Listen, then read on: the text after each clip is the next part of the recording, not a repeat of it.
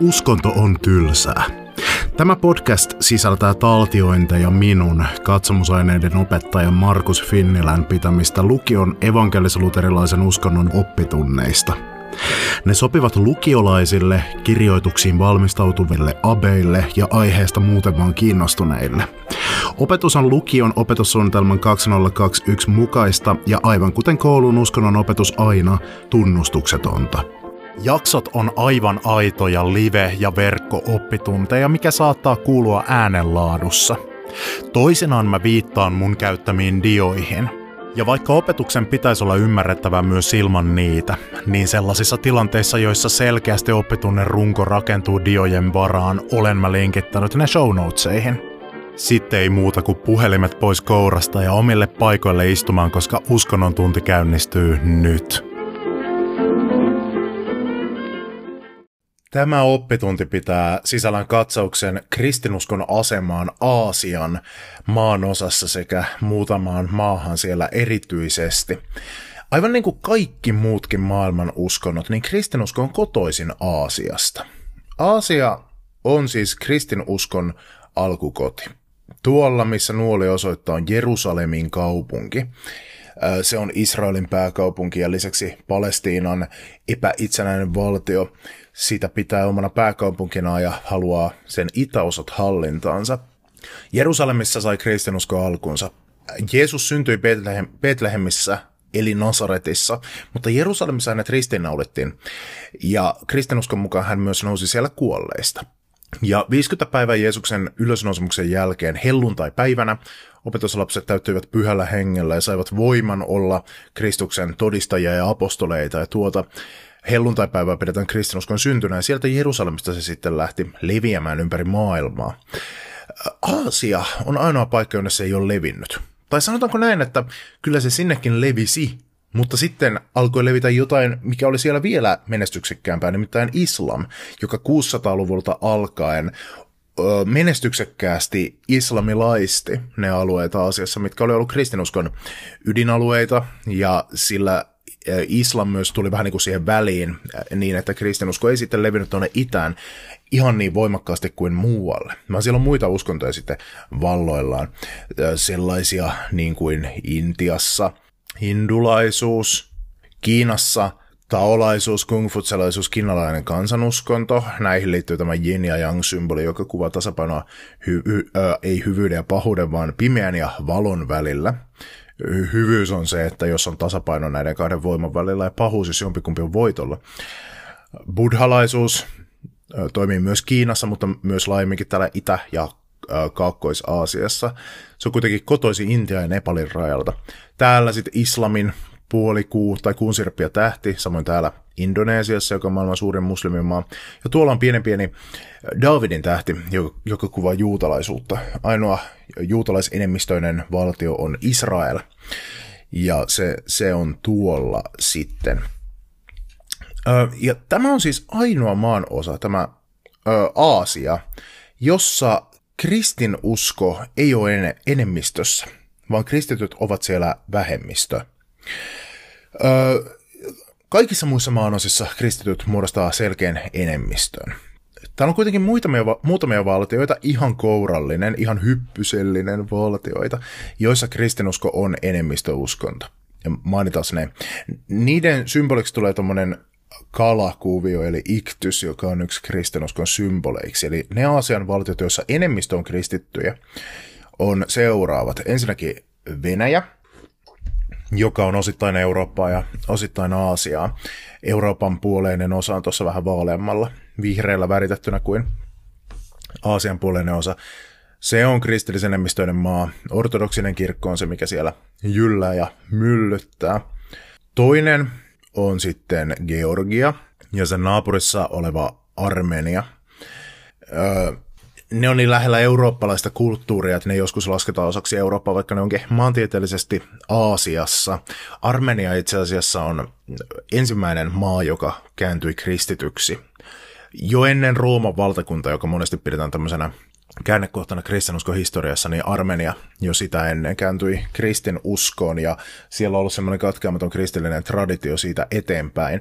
Armenian versio kristinuskosta on orientaaliortodoksisuutta, joka ei ole ortodoksisuuden suuntaus, vaan ortodoksisuutta tavoilta ja opiltaan paljon muistuttava hyvin muinainen kristinuskon muoto, jossa on hivenen erilainen oppi kuin muussa kristinuskossa, mutta suurin piirtein sama. Armenia on käynyt läpi kansanmurhan. 1900-luvun alussa Turkin valtiota edeltänyt Osmanivaltakunta ö, kansanmurhasi omalta alueeltaan armenialaiset. Ja se maa ja kulttuuri kantaa semmoista traumaa, ja siinä oli tämmöistä uskonnollisen vainon elementtiä myös, koska turkkilaiset on valtaosin islamia. Sitten seuraava maa, jossa kristityt ovat enemmistössä on Kypros, joka ei ihan näy tuossa, mutta pieni nuoli asuttaa tonne vasemmalle päin. Kypros on, sehän on se saari puoliksi turkkilaisen hallinnon piirissä, puoliksi sitten kreikkalaista kulttuuria ja, ja Ky- Kyproksen hallinnon piirissä, ja se Kypros-osuus tuosta Kyproksen saaresta on kristillisenemmistöinen. Filippiinit on sitten voimakas katolinen maa, se on tuolla noin, ja sitten on vielä Itä-Timor. Mutta siinä se sitten taitaakin olla nämä kristillisenemmistöiset maat. Kuitenkin Aasiassa on joitakin sellaisia alueita, joissa kristinusko kasvaa. Yksi niistä on Kiina, joka on merkittävä tämmöinen mainitsemisen arvoinen kasvualue kristinuskossa. Kiina on hirmuvaltio. Kiinan hallinto alistaa omaa kansaansa. Siellä ei ole ihmisoikeuksia ö, oikein missään sellaisessa muodossa, mikä me voitaisiin tunnistaa ihmisoikeuksiksi. Kiinassa on joitakin siis sallittuja uskontoja. Se maa on siis virallisesti uskonnoton, koska se on teknisesti edelleen kommunistinen maa, vaikka he onkin aika lailla luopuneet kommunistisesta talousjärjestelmästä, mikä on se kommunismin ydin, mutta siitä jäänteenä on kuitenkin säilynyt tämmöinen uskonnonvapauden voimakas rajoittuneisuus. Kristinusko kuitenkin on sallittua peräti kahdessa muodossa. Siellä on sallittuna uskontona protestanttinen kristinusko ja katolinen kristinusko. Joskin ne sallitut muodot tästä kristinuskosta on sellaisia Kiinan hallinnon kesyttämiä versioita. Mutta se kristinuskon muoto, joka kasvaa Kiinassa, on tämmöinen niin sanottu maanalainen seurakuntaliike. Eli laittomia kirkkoja, jotka eivät ole kommunistisen puolueen tämmöisiä käsinukkeja, niin kuin viralliset kirkot. Ne on tyypillisesti tämmöisiä mm, evankelikaalis, karismaattisia liikkeitä, jotka korostaa tosi vahvasti semmoista, siis ne maanalaiset kirkot, vahvasti korostaa sellaista mm, henkilökohtaista uskoa ja raamatun arvovaltaa ja tämmöistä touhua, ei niinkään jotain perinteitä. Kiinassa oli joskus aikaisemmin, satoja vuosia sitten, semmoinen oma niin kuin aika vankkakin kristillisyys, mutta se on sieltä sitten kitkeytynyt pois. Mutta nykyään siis merkittävä kristinuskon kasvualue ja muuttaa kiinalaista kulttuuria. Hallinto ei tykkää siitä kristinuskon kasvusta, koska siinä tämä väite siitä, että Jeesus on Herra, on ristiriidassa sen kanssa, että Kiinan kommunistisen puolueen pääsihteeri on Herra.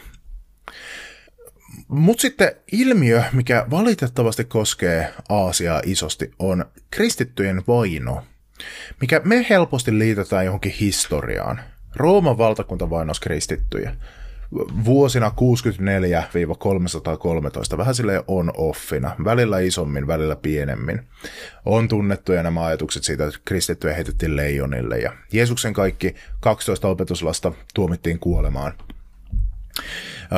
kuka ristiinnaulitsemalla, kuka sahaamalla, kuka kivittämällä. Ainoa, joka selvisi ja eli vanhaksi asti oli Johannes, ja Raamatun mukaan Jeesuksen rakkain opetuslapsi, paras kaveri, joka kyllä myös tuomittiin kuoleman marttyyrinä, mutta joka sitten selvisi siitä jotenkin ja hänen tuomionsa muutettiin sitten vankeudeksi. Kristittyjen vaino kuitenkin on vahvasti tätä päivää monessa paikassa maailmaa. Ja peräti siis kristityt on maailman vainotuin ihmisryhmä. Se ei pelkästään johdu siitä, että kristittyjä on paljon. Siis kristityt on vielä, vielä niin kuin poikkeuksellisen vainottu ryhmä väkilukunkin sovitettuna. Se liittyy siihen, että ö, monella semmoisella alueella, missä kristinusko ei ole se kulttuurin valtavirtaus niin on sitten jotain semmoisia hallinnon malleja, jotka ei kauheasti niin kuin anna arvoa välttämättä semmoiselle yksilön oikeudelle valita, että tämmöisessä, tämmöisessä niin kuin maailmantilanteessa me tällä hetkellä valitettavasti ollaan monin paikoin. Mä kaivoin esiin semmoisen listan, jossa on listattu maailman maat, jossa kristittyjä vainotaan. Ja siinä oli sitten luokiteltuna vainon tämä vakavuus erilaisiin luokituksiin, koska vainohan voi olla, se voi olla se, semmoista siis ihan vain yksinkertaisesti, että jotain ihmisryhmää panetellaan ja solvataan, tai se voi olla sellaista, että estetään jotakin heidän oikeuksien toteutumasta tai heitä vaikka normaalisti tekemään työtä, tai sitten se voi olla ihan suoraan semmoista niinku omaan kehoon ja henkeen kohdistuvaa vainoa, että saat, saattaa jopa niinku, joutua kuolemaan uskonsa vuoksi. Mä kerron sulle nyt ne maat, missä kristityt kohtaavat niin sanottua äärimmäistä vainoa. Ja ne tulee tuohon symboloituna tuollaisella pääkallokuviolla. Ja tämä perustuu tällä hetkellä käytettävissä olevaan uusimpaan tietoon, eli vuodelta 2022. Jos tahdot mm, tuorempaa tietoa, jos katsot tätä tuorempana aikana kuin 2022, niin on olemassa semmoinen ihmisoikeusjärjestö, joka seuraa nimenomaan kristittyjen tilannetta ympäri maailmaa, kuin Open Doors, avoimet ovet suomeksi. Open Doors, sen sivuilta löytyy ö, nämä, nämä ajankohtaiset listat aina uusimpaan dataan nojautuen. Tyypillisesti ne maat, joissa kristittyjä vainotaan, on sellaisia, missä syystä tai toisesta vainotaan monia muitakin vähemmistöjä, eli, eli he, siellä ei pelkästään kristityt ole silmätikkuina. Mutta erityisesti kristittyjen vainoamisessa siis kunnostautuu seuraavat valtiot, joista suurin osa on Aasiasta, Aasiassa. Kaikkein vaarallisin maa olla kristitty, uusimpien tietojen mukaan on Afganistan – Afganistanissa tätä kuvatessa hallitsee terroristijärjestö Taleban, joka on ottanut ton maan haltuunsa sen jälkeen, kun, kun Yhdysvaltain armeija sieltä väistyi parinkymmentä vuoden sotimisen jälkeen. Taleban on ääri-islamilainen terroristijärjestö, joka kannattaa tämmöistä hyvin konservatiivista, siis eikä pelkästään konservatiivista, vaan hyvin fundamentalistista ääri-islamia, jossa siinä menee naisten oikeudet ja siinä menee, menee tuota niin, seksuaalivähemmistöjen oikeudet ja vähemmistöuskontojen oikeudet myös. Eli huolimatta siitä, että Koranissa sanotaan, että pitäisi kunnioittaa kristittyjä ja juutalaisia, koska he ovat niin sanottua kirjan kansaa, Eli heillä on oikeita pyhiä kirjoja. Raamatun tekstit nimittäin on alkuperältään islamin mukaan jumalallisia, joskin ihmiset sitten väitetysti ovat siihen, sinne lisänneet omaa settiä. Tästä huolimatta Afganistan kohdistaa kristittyihin tänä päivänä vakavaa vainoa, niin kuin monen muu ääri-islamilainen porukka. Mm. Periaatteessa islamin mukaan siis homma menee silleen, että jos sä vaihdat uskontoa islamista pois, niin sit sä ansaitset kuolemantuomion. Tämä on perinteinen sharia-lain, eli islamin lain mukainen rangaistus. Käytännössä tosi moni islamilainen maa sitten tulkitsee sitä tosi, tosi löysästi, siis sillä lailla löysästi, että ei toteuta sitä, mutta on sitten tämmöisiä porukoita, jotka toteuttaa sitä hyvinkin kirjaimellisesti. Se, mikä, mikä on se huono juttu, on se, että jos otat kasteen, sen jälkeen katsotaan, että sä oot hylännyt islamin. Joitakin maita kuitenkin on myös, jossa ihan vaan se, että sä oot kristitty, niin sä jo, jo sillä altistat itsesi hengen vaaraan. Se, että lähi tapahtuu tämmöistä, niin se on yksi, se, se, siis se on selitys sille, että minkä takia aina välillä Suomeen tulee tämmöisiä kristityiksi kääntyneitä ihmisiä hakemaan turvapaikkaa. He siis joutuvat hengen vaaraan monet heistä omassa kotimaassaan ja siitä, jo, siitä johtuen tämä, tämä turvapaikan ö, saaminen on oikeus ja kohtuus ja meidän moraalinen velvollisuus on se tarjota. Kakkosena tällä hetkellä kristinuskoa, ja kristinuskoa vainoavista maista on Pohjois-Korea. Se on hirmuvaltio, jossa valtajärjestelmä perustuu semmoiseen heidän omaan merkilliseen kommunismin muotoonsa nimeltä Juche. Juche-aatteeseen. Ja Pohjois-Korea diktaattorimaisesti, ja siis ihan diktaattorina, on hallinnut vuosikymmenten ajan semmoinen Kim-suku. Kim Jong-un tätä kuvatessa on Pohjois-Korean diktaattori. Kristinusko on isosti vainottu ryhmä siellä. Se vainon syy johtuu siitä, että jotta Kim Jong-un saa pidettyä sen oman valtansa kasassa, niin hänen täytyy siis myydä kansalle se ajatus, että se, jolla on isoin armeija ja eniten rahaa ja loistelijain palatsi, on se, joka saa pitää absoluuttista valtaa.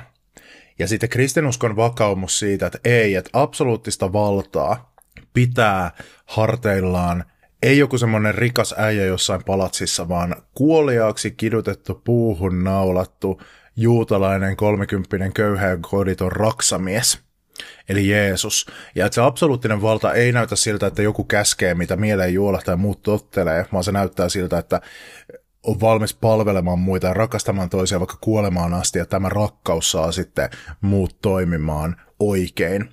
Niin tämähän uhkaa suoraan sitä Pohjois-Korean ja kaikkien muidenkin diktatuurien tätä koko perustaa. Pohjois-Koreassa on tämmöiset keskitysleirit käynnissä ja jos joku on toisen ajattelija esimerkiksi uskonnollisesti tai poliittisesti, niin hänet sitten viedään sinne keskitysleirille ja tämä rangaistus saattaa koskea jopa koko perhettä ja siellä saatetaan tappaa ihan tosta vaan tai sitten pakkotyöhön. Tavallisesti Pohjois-Korea on ykkönen näissä mittauksissa, mutta tätä kuvatessa se on tipahtanut kakkoseksi. Kolmanneksi pahin maalla kristitty on sitten Somalia, se on Afrikan puolella, sielläkin on äh, siis tämmöinen fundamentalistinen islamilainen meininki. Samankaltainen tarina siis kuin Afganistanissa ja kartan ulkopuolella Libya, joka myös on islamilainen maa. Sitten kun palataan Aasian puolelle, niin löytyy Jemen, niin ikään äh, fundamentalistista islamia tunnustava valtio. Seuraavana on sitten Eritrea, se on Afrikassa, hypätään yli äkkiä, mutta is- islam on sielläkin. Nigeria on niin ikään Afrikassa, se on kartan ulkopuolella, eli se on, se on ysinä. Mutta sitten palataan vankasti takaisin Aasiaan, ja seuraavana on sitten Pakistan. Äh, Pakistan on valtio, joka syntyi, kun Intian alue jaettiin uskonnollisten kiistojen takia. Intian väestö on siis pääosin hindulaista uskonnoltaan. Hindulaisuus on etninen uskonto, eli liittyy nimenomaan Intian kansaan. Ei olla, ei olla laajemmalle sit levinnyt. Se on uskonto, jossa on paljon jumalia.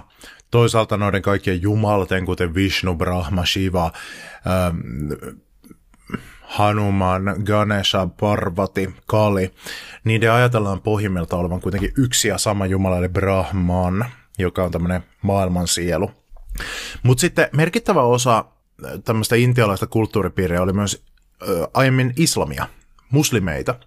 Ja sitten Intia jaettiin aikoinaan kahtia, että siitä muslimialueesta tuli Pakistan ja muusta alueesta, missä on hindulainen enemmistö, tuli Intia. Ja nämä uskonnolliset kiistat ei ole, ja nämä vihomielisyydet ei ole kadonneet mihinkään näistä alueista.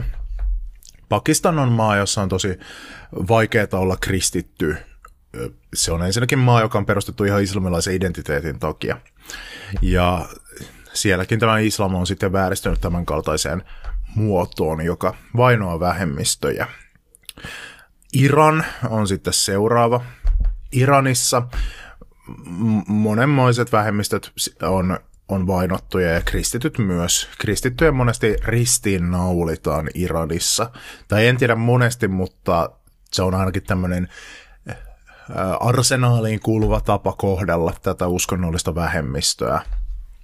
Iran on muuten harvoja alueita, joissa ei ole siis islamilaisia alueita, joissa valtaosa väestöstä ei kannata sunnalaisuutta, eli islamin pääsuuntausta, vaan shialaisuutta.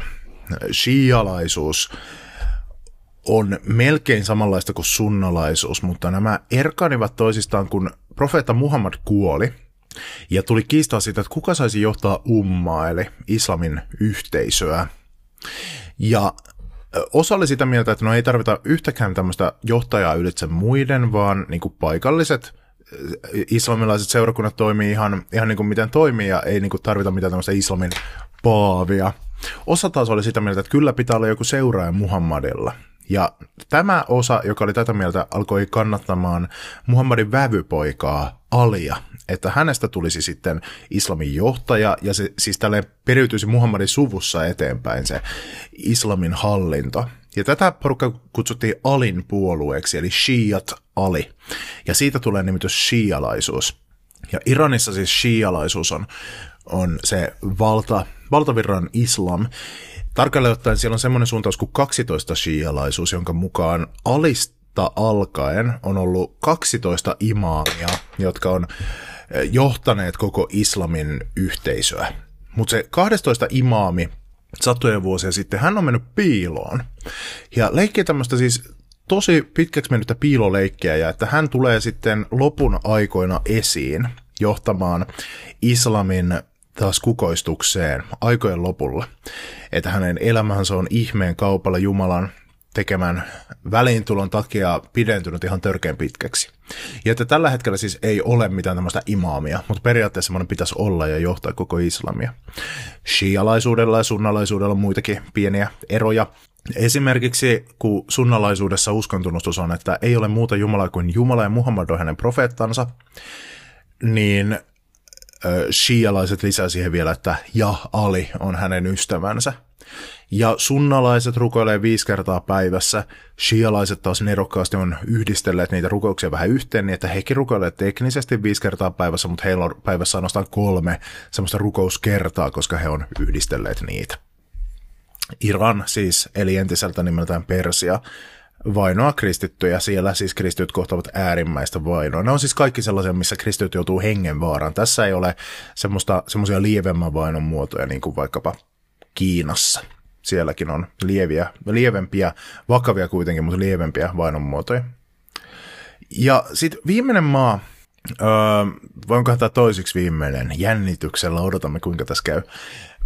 Seuraava maa, jossa kristittyjä vainotaan, on Intia – maailman toisiksi suurin maa väkiluvultaan. Intiassa vainojen syy on hindunationalismi. Se on poliittis-uskonnollinen, populistinen, äärioikeistolainen aate, joka on valloillaan Intiassa.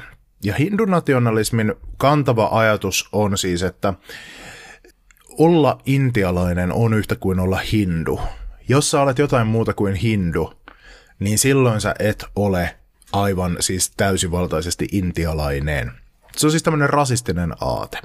Ihan niin kuin ympäri maailmaa nyt 2020-luvulla, kun minä tätä kuvaan muutenkin, niin Intiassa on nousussa siis tämmöinen äärioikeistolainen ö, uskonnon, tämmöisen tosi kapea ja nationalistisen tulkinnan tuommoisen niin kansallisuusaltteeseen, eli just siihen nationalismiin yhdistävä näkemys, jossa syytetään tähän niin kuin kansalliseksi kansallisena pidettyyn identiteettiin kuulumattomia ihmisiä siitä, että he ovat jotenkin ongelmien lähteitä. Ja koska hindu-nationalistit pitää valtaa tällä hetkellä Intiassa, huolimatta siitä, että tämä on modernin Intian isän Mahatma Gandhin opetusten ihan totaalisen vastaista. Hän halusi, että Intia on vapaa eri uskontojen edustajille niin Intia vainoaa, tai Intiassa, sanotaanko näin, että Intiassa vainotaan erilaisia vähemmistöjä. Tämä nimittäin monesti tämä vaino ei tapahdu silleen, että joku valtion tyyppi tulee sanomaan, että hei, ootteko te täällä kristittyjä? Siis siellä ei ole semmoista, vaan se on enemmänkin kyläyhteisöissä ja muissa paikallisissa yhteisöissä tapahtuvaa tämmöistä mm, väkivaltaa pastorina olemista, kristillisen seurakunnan pastorina olemista pidetään yhtenä vaarallisimmista ammateista Intiassa, koska siellä helposti saa luodista. Kyläyhteisöissä, jos on kristitty pastori. Kristittyjä naisia käytetään seksuaalisesti hyväksi, kohdistetaan monenlaista väkivaltaa, raiskataan heitä, joutuvat ihmiskaupan uhreiksi joissakin tapauksissa.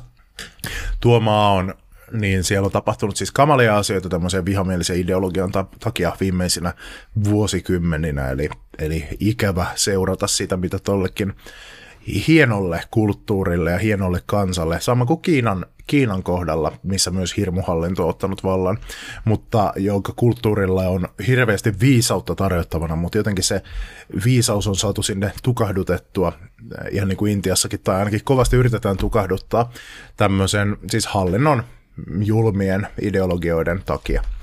Tämä kristittyjen syyttäminen epäintialaisiksi on siis hyvin historiaton tapa ajatella. Siihen vihaan siis se, sekoittuu sitä, että Intia oli kauan siirtomaana ja siellä piti eka hollantilaiset ja sitten britit valtaa. Ja hehän oli kristittyjä. Joten kristinusko liitetään Intiassa semmoiseen siirtomaajan muistoon, että täällä ne kristityt alisti meitä, joten kristinusko on tämmöistä ulkopäin tullutta alistettua juttua, millä ei ole sijaa Intiassa. Mutta totuus on se, että kristinusko on Intiassa ollut melkein 2000 vuotta. Et ihan heti kun kristinusko syntyi, niin se levisi myös Intiaan ja siellä on katkeamaton tämmöinen perinne tietyllä vähemmistöllä käynnissä. Siis siellä on lukumäärällisesti ihan hirveästi kristittyjä, mutta ne muodostaa prosentuaalisesti pienen osan. Perimätieto kertoo, että yksi Jeesuksen 12 opetuslapsesta päätyi lopulta Intiaan, ja hän oli apostoli Tuomas. Kaveri, joka tunnetaan myös nimellä epäilevä Tuomas, koska raamatun mukaan muut opetuslapset näki eka Jeesuksen ylösnouseena, mutta sitten Tuomas sanoi, että ei varmana on noussut kuolleista Jeesus. Et minähän en usko ennen kuin minä näen omin silmin ja saan tökätä mun sormet sen äh, haavoista sisään, mitkä sille on jäänyt ristiinnaulitsemisesta. Eli hän epäili. Mutta sitten Jeesuksen kerrotaan ilmestyneen myös Tuomakselle ja sanonut, että Tuomas, tässä on mun haava, tuuppa vähän tökkimään. Ja sitten Tuomas äh, valahti maahan, kumarsi Kristusta ja sanoi, että minun Herrani ja minun Jumalani. Ja Jeesus vastasi, että sinä olet onnen poika, koska uskot, mutta vielä onne, onnellisempia ovat ne, jotka uskovat minuun, vaikka eivät ole nähneet minua. Tämän takia häntä kutsuttiin epäileväksi tuomaaksi, koska hän epäili. Mutta hän ajautui Intiaan, sarnasi siellä ihmisille, ihmisiä kääntyi kristityksi, ja siellä on siitä eteenpäin ollut semmoinen Tuomas kristittyjen suuntaus, jolla on hieman erilainen oppi kuin muulla kristinuskolla. He, he, hekin kuuluu niin sanottuun orientaaliortodoksisuuteen, joka, meni, joka lähti erilleen muusta kristinuskosta jo 400-luvulla. Tuomas ei enää epäillyt, nimittäin hänet teloitettiin hänet tuomittiin kuolemaan. Julmistunut väkijoukko sanoi, että nyt luovut tuosta uskosta, että et tuo tänne Intiaan mitään tuommoista kristinuskoa. Ja hän, hän sanoi, että en luovu, koska minä näin Herran elävänä hänen ristiinnoudutsemensa jälkeen. Minä tiedän, että hän nousi kuolleista, joten Tuomas sitten kaikenlaisilla puukoilla ja miekoilla ja seipäillä se sitten tapettiin iskemällä häneen monta kertaa ja siellä on Intiassa edelleenkin hänen hautapaikkansa. Nämä niin kuin, tämmöiset perimätiedot, ne on sellaisia, että meillä ei ole niin kuin, syytä epäillä niitä, mutta ei niistä myöskään ole niin semmoisia niin vankkoja perusteluita, että voitaisiin sataprosenttisesti sanoa, että Tuomas todella päätyi Intiaan, mutta kyllä se on uskottavaa. Siellä on tämä in, Intian Tuomas kristittyjen porukka, joka sekin kokee vainoa, että te ette ole kunnon intialaisia, vaikka he ja heidän esivanhempansa on jo tuhansien vuosien ajan siellä olleet ja eläneet tätä intialaista kristinuskoa todeksi. Ja olihan siellä vielä yksi maa, jossa kristityt kohtaa äärimmäistä vainoa, ja se on Saudi-Arabia. Öö, maa, jossa on islamin pyhimmät paikat, kuten Mekka ja Medina. Mekka on sellainen kaupunki, jonne ei pääsekään ketkään muut kuin muslimit, mutta sitten muutenkin Saudi-Arabiassa siellä on tämmöinen erityisen takapajuinen hallinto ja vihamielinen, joka ei vähemmistöjä hyväksy ja kristityt muodostaa tämmöisen ö, merkittävän valtauskonnosta poikkeavan ryhmän, minkä takia he kokevat, kokevat sitten vainoa. Kaikenlainen vaino ympäri maailmaa on kamala ilmiö ja meidän täytyy meidän, meidän valinnoilla, poliittisella käyttäytymisellä, kulutuskäyttäytymisellä, sitä mitä me kohdellaan täällä erilaisuutta, koittaa vaikuttaa omalta osalta, osaltamme siihen. Kohdistuupa se vaino sitten kristittyihin, homoihin, ateisteihin, muslimeihin. Intiassa muuten ja Kiinassa muslimit on merkittävä vainottu vähemmistö, tai naisiin, tai poliittisiin toisiajattelijoihin. Heidän asiansa on meidän asiamme ja meidän täytyy etsiä tapoja, että miten me pystytään auttamaan näitä vainottuja ryhmiä. Siinä vaiheessa, kun meiltä haetaan apua, niin meidän moraalinen velvollisuus on sitä tarjota. Heippa! Ja siinä oli tämänkertainen Uskonto on tylsää. Tämä ohjelma on spin-off mun toisesta podcastista Harhaoppia, joka sisältää epätervettä teologiaa ja vääriä vastauksia elämän suurimpiin kysymyksiin. Jos huomasit tässä jaksossa jotakin asiavirheitä tai muuta epäilyttävää, niin laita ihmeessä mulle sähköpostia osoitteeseen harhaoppia at gmail.com. Mä oon kiitollinen, jos teet näin, koska sitten mä pääsen lisäämään korjatut tiedot tämän jakson kuvausteksteihin jälkikäteen. Mutta nyt oppitunti on ohi, hyvää päivän jatkoa, ei läksyä.